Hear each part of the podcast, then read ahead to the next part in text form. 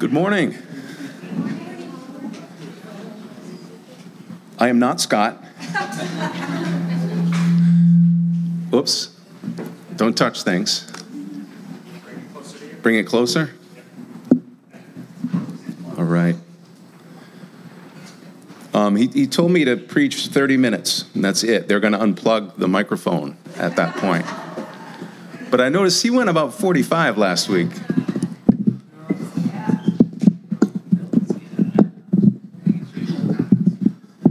All right, thank you.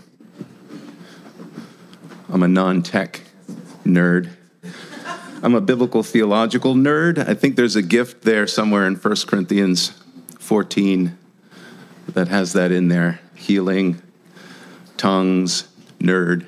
So you'll have to bear with me. But my, my goal this morning is really to, um, if you don't trust in Jesus, and another way of saying that is you don't treasure Jesus above all things, then I pray that this morning would be the first day where you find the greatest treasure you're ever going to find. And it's amazing the parables that he told about that. That his kingdom, it's worth selling everything to buy that little plot of ground that contains the truth of his kingdom. And if you do believe and you do treasure Christ um, above all things, I pray that this sermon will help you to continue to treasure Christ above all things. Because that, that is a thing, you know. It's like um, there's all these debates about God's sovereignty and once saved, always saved. We can have these sort of esoteric philosophical discussions that I actually think are pretty important. But there are also passages exhorting us to not drift away, to not fall from our secure position. So there is this need for Christians to continue to feed on the word and to continue to be just blown away, frankly, with the awesomeness of our God because he is truly awesome. And um, let me pray for me and pray for us. It was funny, everybody this morning in the prayer meeting thought Scott was preaching, so they were praying for Scott. so if it's a really bad sermon, it's because of the prayer meeting. Um, no, in all honesty, I know God knows who was preaching, so I knew that I was getting the, those prayers coming my way. So, Father, we just um, just celebrate you here this morning, and we recognize you as the only God. You are the one true God, and there is no other. And Lord, we thank you for sending your Son, Jesus.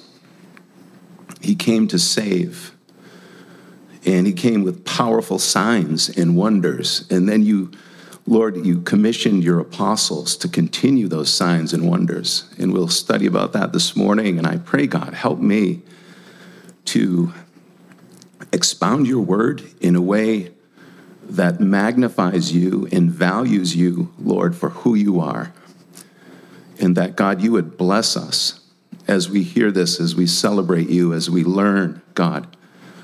Bless us. Lord, may your Holy Spirit fall upon this place and fill us, God, with your love, with your truth, with your hope, with the fruit of the Spirit. We pray these things in your holy name. Amen.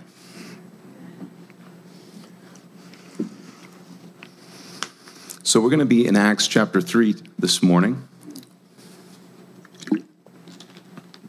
uh, for about an hour and a half. No. Um, it's tempting because there's so much that we could talk about. But the first thing, Scott preached a wonderful message last week on Acts chapter 2 and Pentecost. And one of the things, because I am a biblical theological nerd, I can't help but talk about this that Pentecost is actually fascinating because as he mentioned last week, it's the Feast of Weeks. So, what you have, the three major feasts listed in Deuteronomy 16 is Passover. And then on the 50th day after Passover is the Feast of Weeks. Now, each of these festivals, these weren't just empty religious observances. These were times in which the faith of Israel was to be built up in the greatness of their God. So, Passover, right, was a time you remember this awesome God who delivered you, redeemed you out of slavery, out of, the, out of Egypt. And then on the 50th day after that, which the Greek for the 50th day is Pentecost, you would have the Feast of Weeks, which is the celebrating the harvest. So there you're celebrating God's provision for you. And then after that, you have the Feast of Tabernacles, which is celebrating God's provision for you in the desert. So all of this was to remind people about the greatness of their God. Now, here it is. This is the new covenant. Now, this is where we get nerdy, all right? But it sets the tone for our message this morning. In the new covenant, you have the Passover. Who's the Passover lamb? Jesus, right? So he's the one who redeems not just Israel, but the whole world from their sin. And then at Pentecost, you have this outpouring of the Holy Spirit. And so remember, Jesus said, From now on, I'm going to make you fishers of men. You're going to harvest, but it's not going to be like fish, it's going to be people. And so at Pentecost, you have the outpouring of the Holy Spirit. Remember, he, as Scott uh, talked last week about the, the languages of all the nations were being spoken as a sign that God's grace was now breaking out to the world. And so you have this harvest at Pentecost, the harvest of people now. So these truths of the Old Testament are now repeated in the New but then, as what's the musical goes up another key, changes to another key, it's the same tune, right? It's the same song, but moves up to another key, to a big, to a wider key. Is that right, Matt? You're shaking your head, yes? I got the music part right? but but it, it's going up to a, a bigger expanse of God's redemptive work to now pull in the whole world. And so I'm getting emails constantly from Voice of the Martyrs, from Compassion International, from all these ministries reaching out all over the world. There's probably not a more vibrant church than what you have in communist China, underground, worshiping God everywhere, South Korea. I went to Gordon Conwell Seminary and I was amazed at how many Koreans and Chinese are up there at Gordon Conwell. And it's just like when you look out and you say, wow, God is doing amazing things. And really, the book of Acts is the beginning of this, these amazing things that God is doing, beginning to do even then. But one of the things you see at each major moment of God's redemptive work, when, it's, when, when he's really focusing his people, like the Passover, um, the Exodus out of Egypt, you have what's called signs and wonders. These are marvels. These are not just healings. These are healings that are meant to grab your attention. These are healings that are so powerful, they're meant to be written down and read about again. Just like uh, Israel would go back to the Passover, but what is it, 10 plagues that God sent, and then he parted the Red Sea and defeated the, the superpower of the Egyptian army. These are signs and wonders. And so these signs and wonders cluster around God's powerful work. And right now, this is what you see in the book of Acts these clustering of powerful signs and wonders written down now for us to read to feed our faith that this is who our God is. He's nothing less than what we read about here. So let's do that. So, what I'm going to do here is I'm going to read and then we'll just talk about it and then we'll read another section.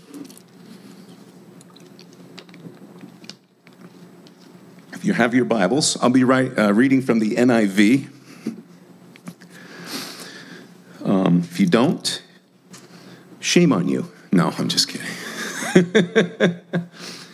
oh, that I didn't get much laughter out of that. All right. chapter 3, verse 1. One day, Peter and John were going up to the temple at the time of prayer at 3 in the afternoon. Now, a man crippled from birth was being carried to the temple gate called Beautiful, where he was put every day to beg from those going into the temple courts. When he saw Peter and John about to enter, he asked them for money. Peter looked straight at him as did John. Then Peter said, Look at us. So the man gave them his attention, expecting to get something from them. Then Peter said, Silver or gold I do not have, but what I have I give to you. In the name of Jesus Christ of Nazareth, walk. Taking him by the right hand, he helped him up, and instantly the man's feet and ankles became strong. He jumped to his feet and began to walk. Then he went with them into the temple courts, walking and jumping and praising God. They recognized him as the same man who used to sit begging at the temple gate called Beautiful. And they were filled with wonder and amazement at what had happened to him. While the beggar held on to Peter and John, all the people were astonished and came running to them in the place called Solomon's Colonnade. When Peter saw this, he said to them, Men of Israel, why does this surprise you? Isn't that amazing? It's like, men of Israel, have you forgotten who your God is? Why does this surprise you? Why do you stare at us as if by our own power or godliness we made this man walk? The God of Abraham, here he goes, like right back to the roots here. The God of Abraham, Isaac, and Jacob, the God of our fathers, has glorified his servant Jesus. So when we look at this, we see this is totally a setup for God to do a sign and a marvel like when we look at who this person is, right? He's been crippled from birth. This man could never walk, right? Never, and we know from Acts chapter 4, he was over 40 years old. So for, for maybe 30 years, they've been carrying him to the temple. He's been there every day.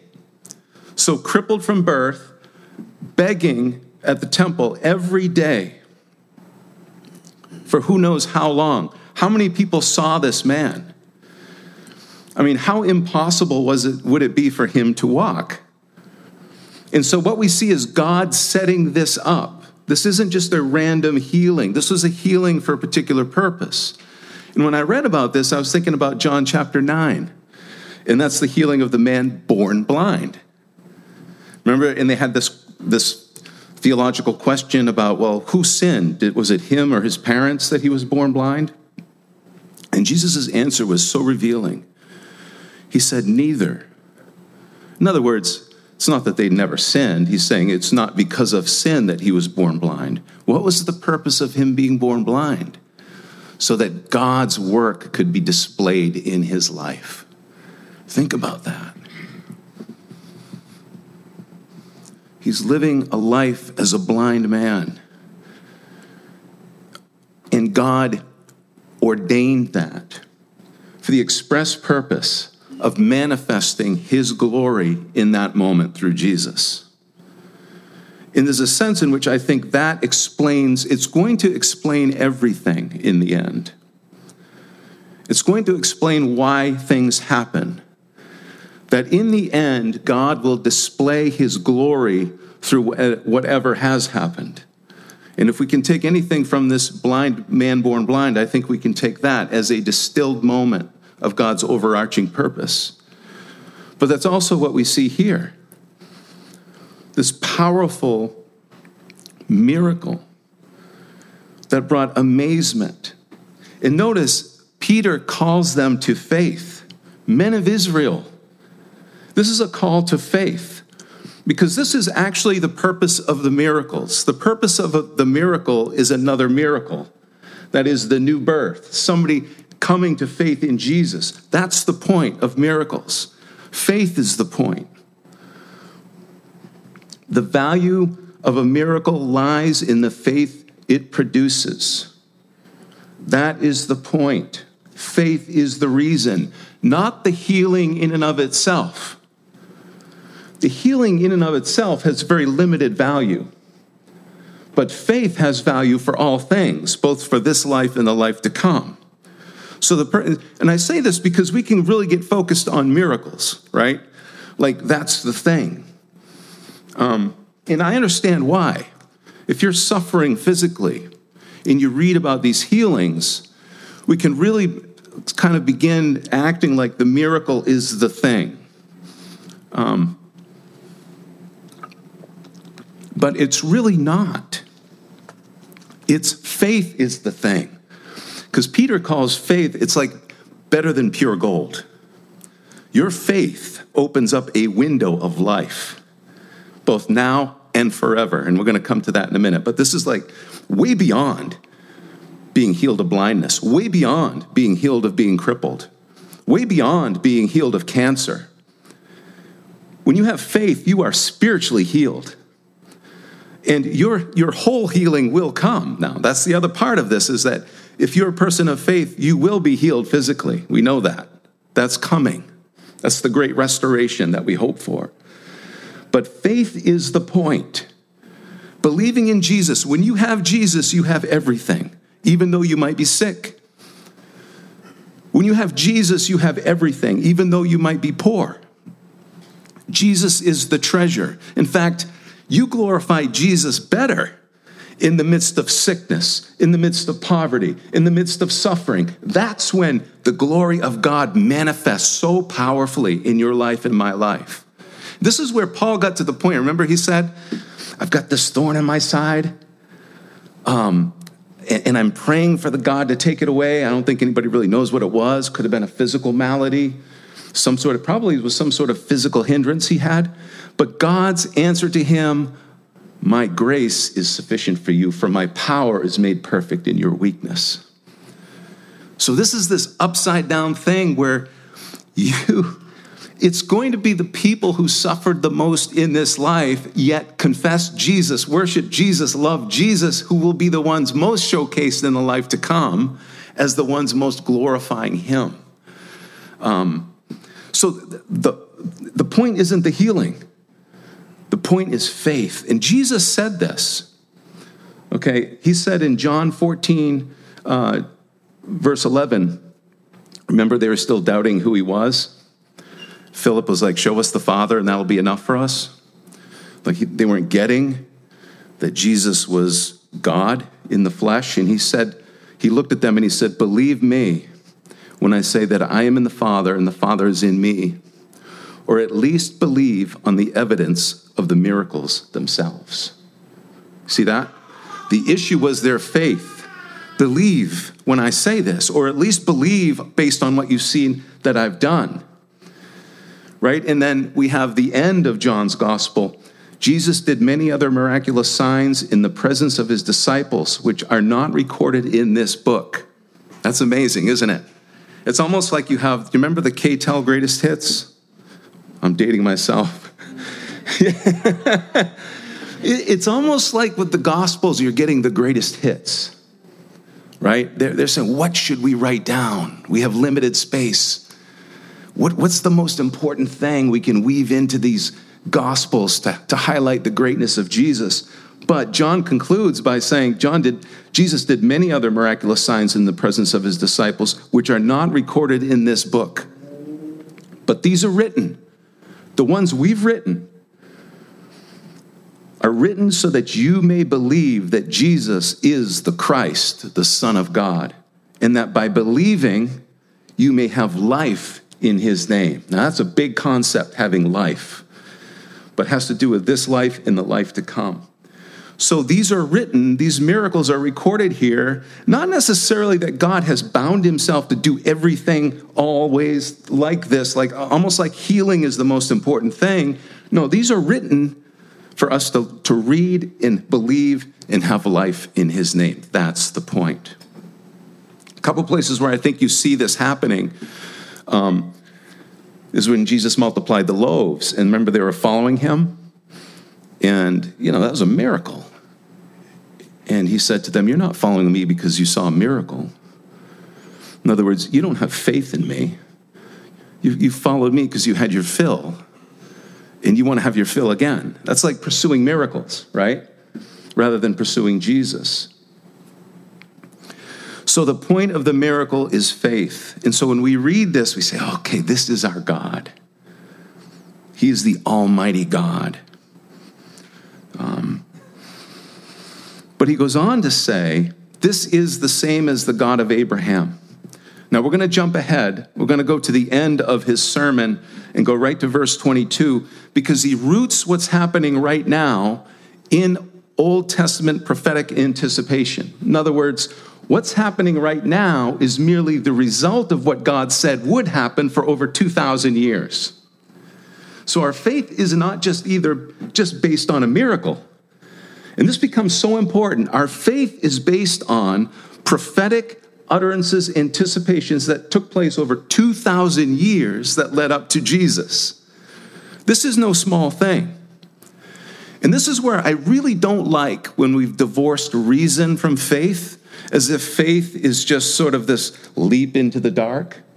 That's not true. The Bible says if you don't believe in God, you're actually a fool. Okay, so you lack wisdom. And we need to get this back as Christians. We need to understand that it is foolish to not believe in God. And it is the most reasonable thing in the world to believe that there's a creator who has acted on behalf of the world. And God has done so many things to engage our minds, to make it make us see that no, this is the safest path. This is the best path. This is the smartest path. Just because there are intelligent people that don't follow the smart path, that's always the case, isn't there? Um, smart people are just sophisticated in their foolishness, right? Sophistication doesn't necessarily mean wisdom. A child who trusts in Jesus is wiser than a physicist who doesn't.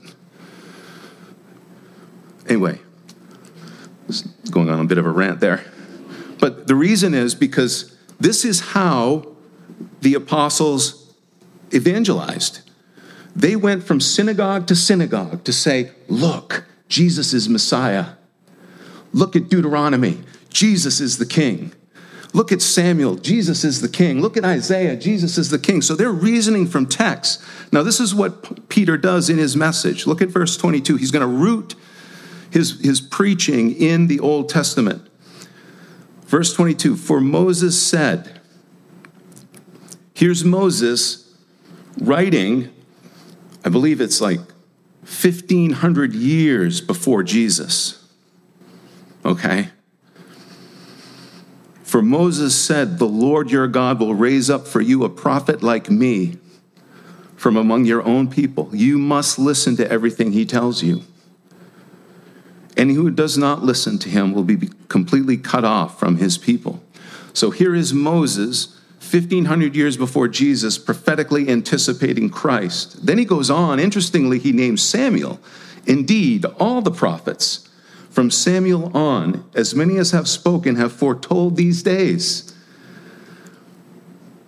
So, why does he begin with Samuel? I think he begins with Samuel because Samuel was the one who, in, in, in his books, and Nathan prophesies that David, it would be, a, it would be a, somebody following David who would take up the kingship.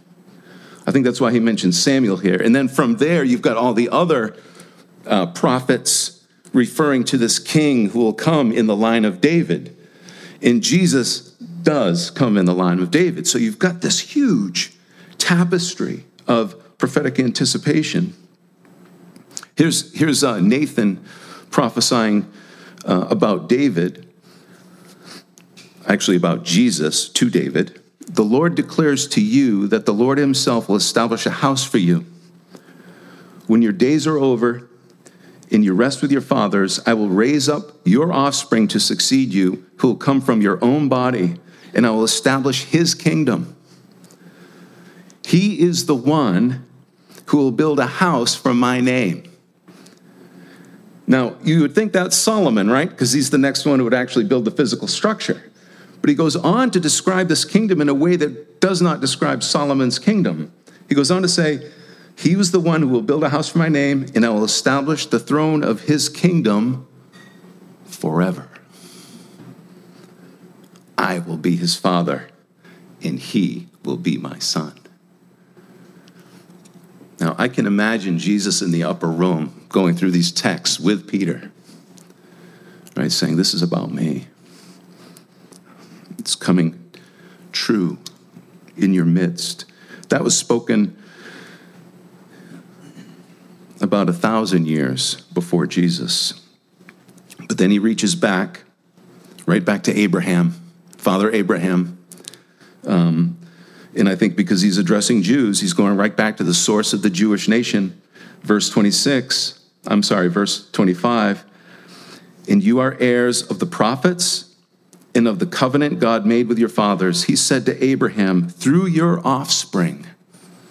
This is 2,000 years before Jesus. Through your offspring, all peoples on earth will be blessed. When God raised up his servant, he sent him first to, first to you to bless you by turning each of you from your wicked ways.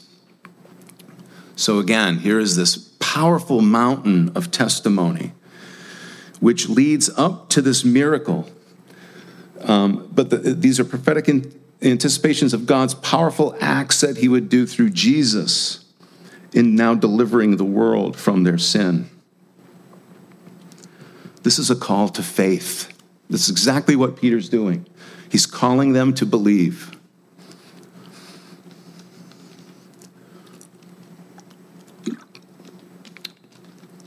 But now we go back to 13. We're standing in the midst of this healed man who's, you know, it's amazing. He's dancing and, and jumping. Like, just think about that. It's like, it's not easy to learn how to walk. I'm watching my one year old granddaughter now. We get these little videos, you know, and she, she'll take like three steps and like boop, boop, boop, fall into the parents' arms, you know. And the next, then it's like five steps. It's like, that's not easy. Here's this guy who's never walked, right? And he's jumping, praising. No physical therapy. No, okay, do this exercise for six weeks and check back with me. No, He's just instantly doing athletic moves here, okay? So he's standing in the midst of this man healed, raised up, and actually, he'll say later, made whole, which is really a powerful word. He's been made whole. And now he turns to his fellow Jews and he indicts them. He begins with this, this indictment of them in the context of this miracle and this prophetic 2,000 year old prophetic anticipation. He's now indicting them. Look what he says in verse 13 You handed him over to be killed, and you disowned him before Pilate, though he had decided to let him go. Notice he's making Pilate a better character than them. Like even Pilate, and this is what a testimony that is. Pilate saw nothing of any guilt in Jesus and wanted to let him go. And only because of political expediency did he have him crucified. But he knew he was innocent. Goes on to say, You disowned the holy and righteous one and asked that a murderer be re- released to you. You chose a murderer over the righteous and holy one. These are indictments. You killed. Now he's he's tightening the screws because it goes from servant Jesus to righteous and holy one. But look how he describes Jesus next. You killed the author of life, but God raised him from the dead. We are witnesses of this. By faith in the name of Jesus. Now, this is where he invokes the healing to proclaim the resurrection of Jesus. The meaning of the healing is Christ is raised and now pouring out his spirit. So notice how he does that. By faith in the name of Jesus, this man whom you see and know was made strong. It is Jesus' name and the faith that comes through him that has given this complete healing to him, as you can all see. So now the, the, the healing itself becomes an indictment as well because they have all this testimony. You've got the raised Jesus and you've got the resurrect, you've got the healed man as a testimony to the about the raised Christ. Um, so he's really, this has a purpose though. He's, he's turning up the indictment as a way to help them to see the desperation of their, of their plight right now. Um, but then he does something interesting here. Notice verse 17, he softens a bit. I'm going to I'm going to read this section, but we'll come back to verse 17. Now, brothers, I know that you acted in ignorance, as did your leaders. That's interesting. But this is how God fulfilled what he had foretold through all the prophets. Right? I know you acted in ignorance, but it's through your actions that God fulfilled those 2,000 years of prophetic anticipation through Jesus. Now, that opens up all kinds of questions, doesn't it? Which we're not going to get into this morning. But nevertheless, the, this is the truth God is sovereign. He ordained even that they would do this to Jesus to fulfill the prophecies that he had made about him for over 2,000 years. He doesn't get into any philosophical disputing, he just states the fact. Right? But this is how God fulfilled what he had foretold through all the prophets, saying that this, that his Christ would suffer. Repent then and turn to God so that your sins might be wiped out, that times of refreshing may come from the Lord, and that he may send the Christ who has been appointed for you, even Jesus he must remain in heaven until the time comes for God to restore everything as he promised long ago through his holy prophets. So he's leading them to say, okay, now here's life. This is the plight of your you're in a you're in a tragic situation right now. You've you've you've done the worst thing possible. You've killed the author of life. But of course, as Hebrews says, Jesus, you can't destroy an indestructible life. And Jesus' life is indestructible. So he was raised from the dead, but they're still guilty, even though it was God's purpose for them to do this. But right now, Peter's offering them a different role in the story. He's saying, now you can have a different place in God's story. And he's giving them the opportunity to do this. And this is what God does with all of us. He gives us an opportunity to take a different place in his story. And notice what he says is that I think this is really interesting. He says, Now, brothers, I know that you acted in ignorance as did your leaders. You acted in ignorance. That's interesting. Um, to, because to be ignorant, right, really says that you don't know what you're doing, right? I, I did not know. To be ignorant is to not know. So he seems to be allowing for he's he's getting gentle here a little bit empathetic and maybe he's thinking of his own situation as well before Jesus was raised where he was doubting who Jesus was remember they're hiding they're afraid they didn't understand the point of his death um, so he knew ignorance he had experienced it so right now i think he's assuming the best of them that you didn't know what you were doing when you were doing what you're doing does that make sense which I think that's interesting. I'm sure this is a bit of a rabbit trail, but I think this is interesting in how we deal with unbelievers. Because I do think we're in an age of severe ignorance. Um, and it's interesting where um, Paul considered himself ignorant before Jesus violently showed himself to Paul. He considered himself ignorant. That is, he didn't know what he was doing. Um, in fact, he says this about himself, really interesting in 1 Timothy. He says, Even though I was once a blasphemer and a persecutor and a violent man, I was shown mercy because I acted in ignorance. So, in, in another place that's interesting is, is Paul says that he was blameless as a lawkeeper in Philippians, upholding the law blamelessly. Interesting. But I wonder if there's this category of gentleness toward people who are genuinely ignorant about what they're doing. Like, I, I wonder if Paul really thought he was being loyal to his God in persecuting the church. He didn't think he was sinning.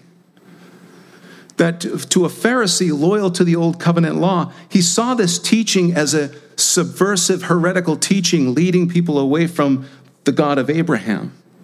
And the Old Testament's pretty clear about what to do about that. Paul was actually being pretty faithful to Old Testament mandates about what happens to idolaters and people who are trying to lead people away from the true faith of the God of Abraham. So I do wonder if he was ignorant in the sense that he didn't know he was sinning against the God of Israel when he was. And I do wonder as I look out at the world today and I hear discussions on Facebook, and I just wonder if, if people don't know. They think they're doing the right thing when we're endorsing all kinds of different sort of uh, you know sexual immoralities, certain confusions that are being brought into people's minds. They, we think we're setting people free when we're actually bringing them into captivity. But there's this idea that no, we're doing the right thing. So I do wonder about that. And I wonder if there's a sense in which we treat that maybe differently. So, sort of like, brothers, I know you act, you're acting in ignorance. So it's with a gentleness that you then seek to lead people to repentance. Because there is a harsh way of speaking that the apostles do, if you've ever noticed. Or, or the way Jesus would treat some of the Pharisees. There's some harsh words insulting words. You're a whitewashed tomb. You're a hypocrite. You're a blind guide. You're a serpent. The bunch of you, you're a brood of vipers. You're an unmarked tomb. Jude saying, You're brute beast. Um, Peter saying, You're a blemish at the love feast. But if you look at each of those, I think what they've got are people who know what they're doing. They know who God is and what his requirements are, and they've, they've turned anyway. So these, this takes especially strong medicine in those situations where, and, and I think they, they, say, they say those words with a goal toward repentance as well. I think Jesus was speaking these harsh words in Matthew 23 redemptively, trying to wake them up to see the, the evil that they're actually doing. Because there's one place in John 12 where it talks about some of the Pharisees who did believe, but because they were afraid of losing their position at the synagogue and in society, they refused to follow Jesus, even though they believed that he was the Messiah. You see, that's, that's more knowingly sinning. So I do wonder if this opens up this category of ignorant sin versus knowing, knowingly sinning. Both guilty, um, but not equally so. Anyway, does that make sense?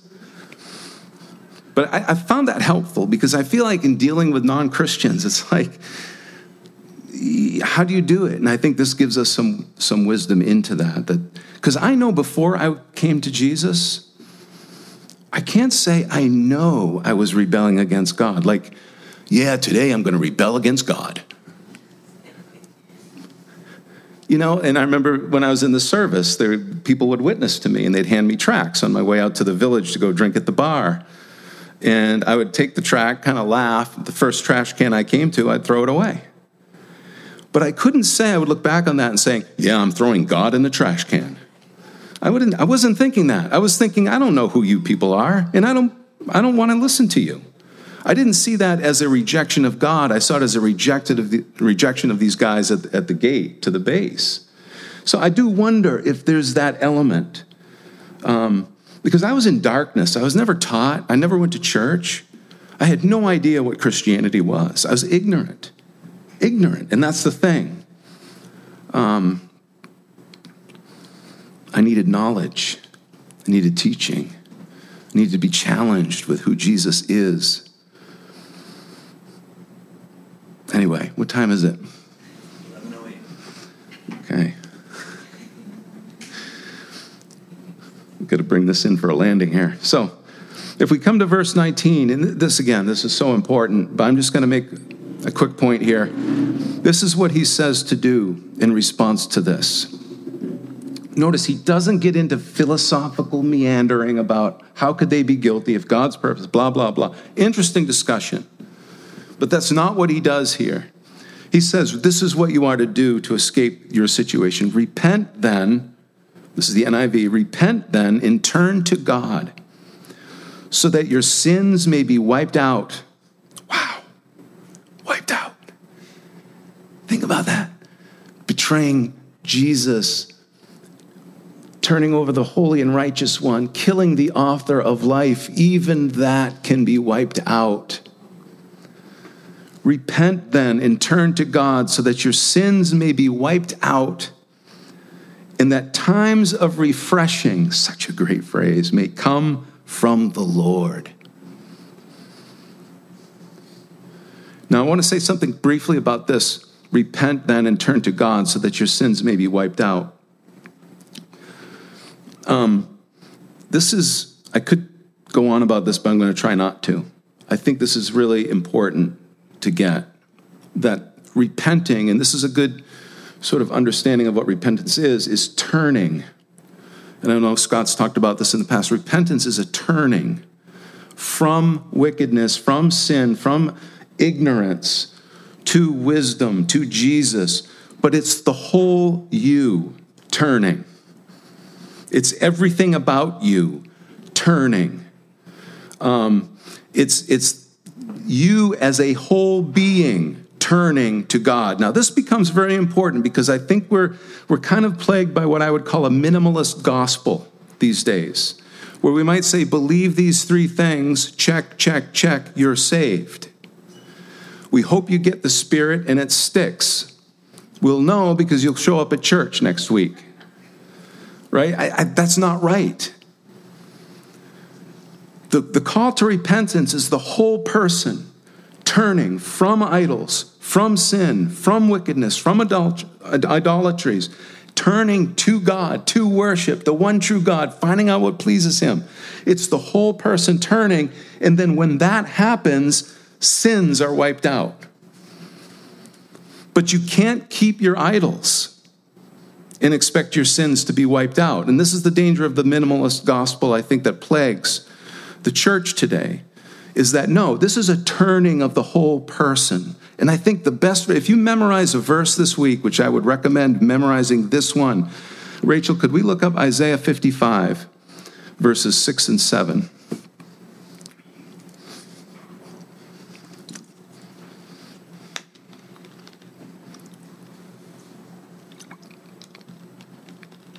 Got that there? This is such a good verse. This is actually on a synagogue right down the street from, um, from my house, which I thought was really profound. This is Isaiah. This is, this is one of the best statements I think we have on what it means to turn from turn to God. It says, Seek the Lord while he may be found. Call on him while he is near.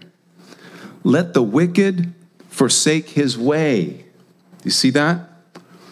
In the evil man his thoughts.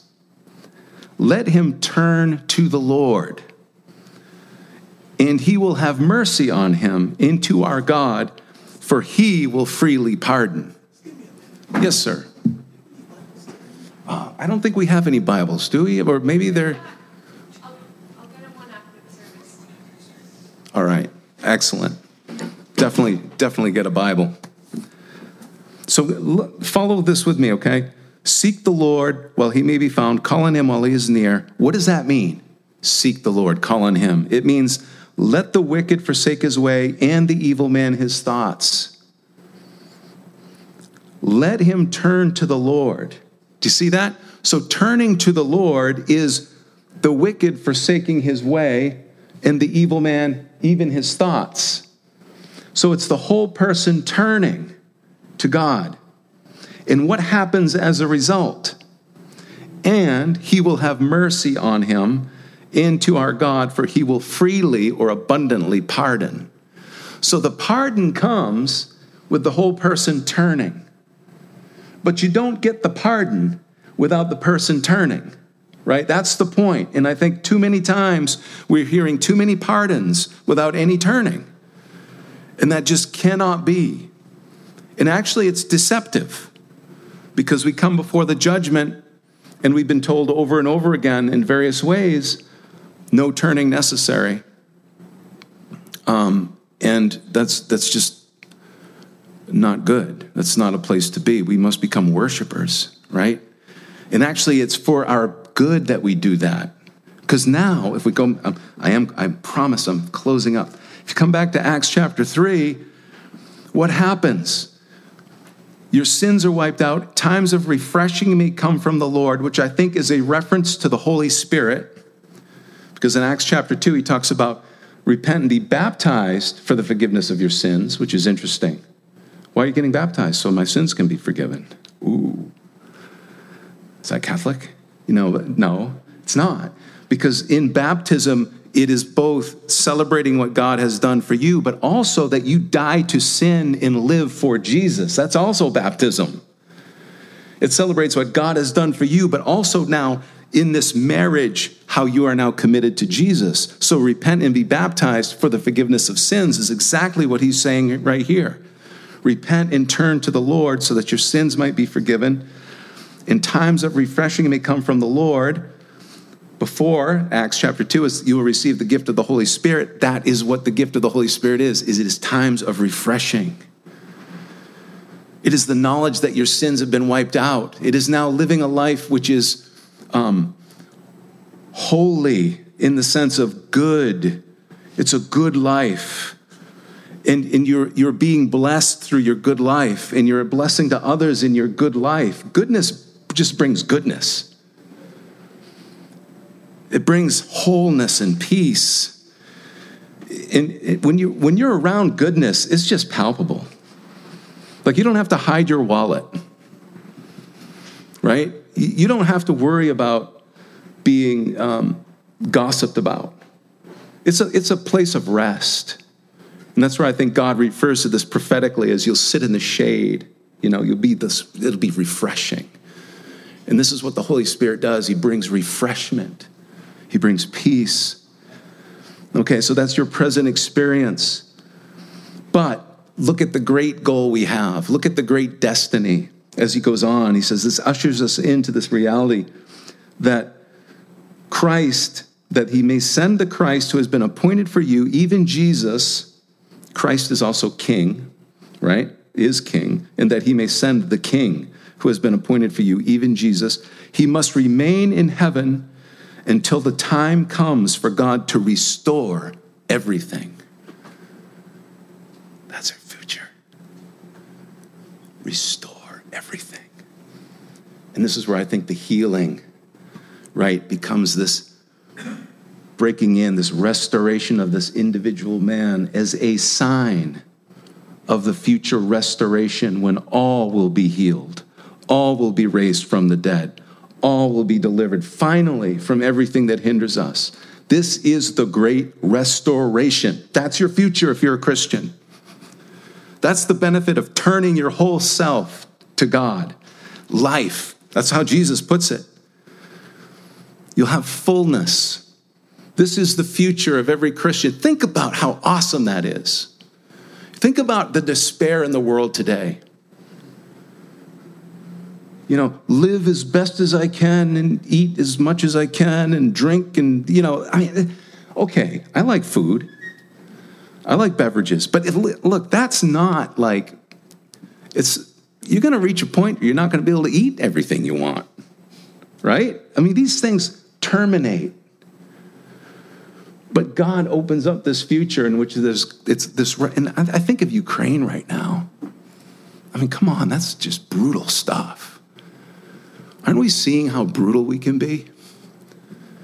But this brutality happens in homes all over this country. It's just hitting the screens. Like, here's, here's, here's what people can do to each other and feel righteous doing so. But this is where I'm like, restoration, Jesus, right? Bring it, bring the restoration, bring wholeness, bring peace. And he's going to. How do we know he's going to? Because he healed a cripple which showed that he raised from the dead, which was anticipated for over 2,000 years in prophetic anticipation. Praise be to God. Father, thank you so much. Thank you for your purpose, Lord, of restoration. Thank you for this account that you give us in Acts, Lord. And I pray, Lord, that this would not just be a story we read, but it would fuel our faith, God. Make us treasure you, Lord, above all things. Thank you, Jesus. Amen.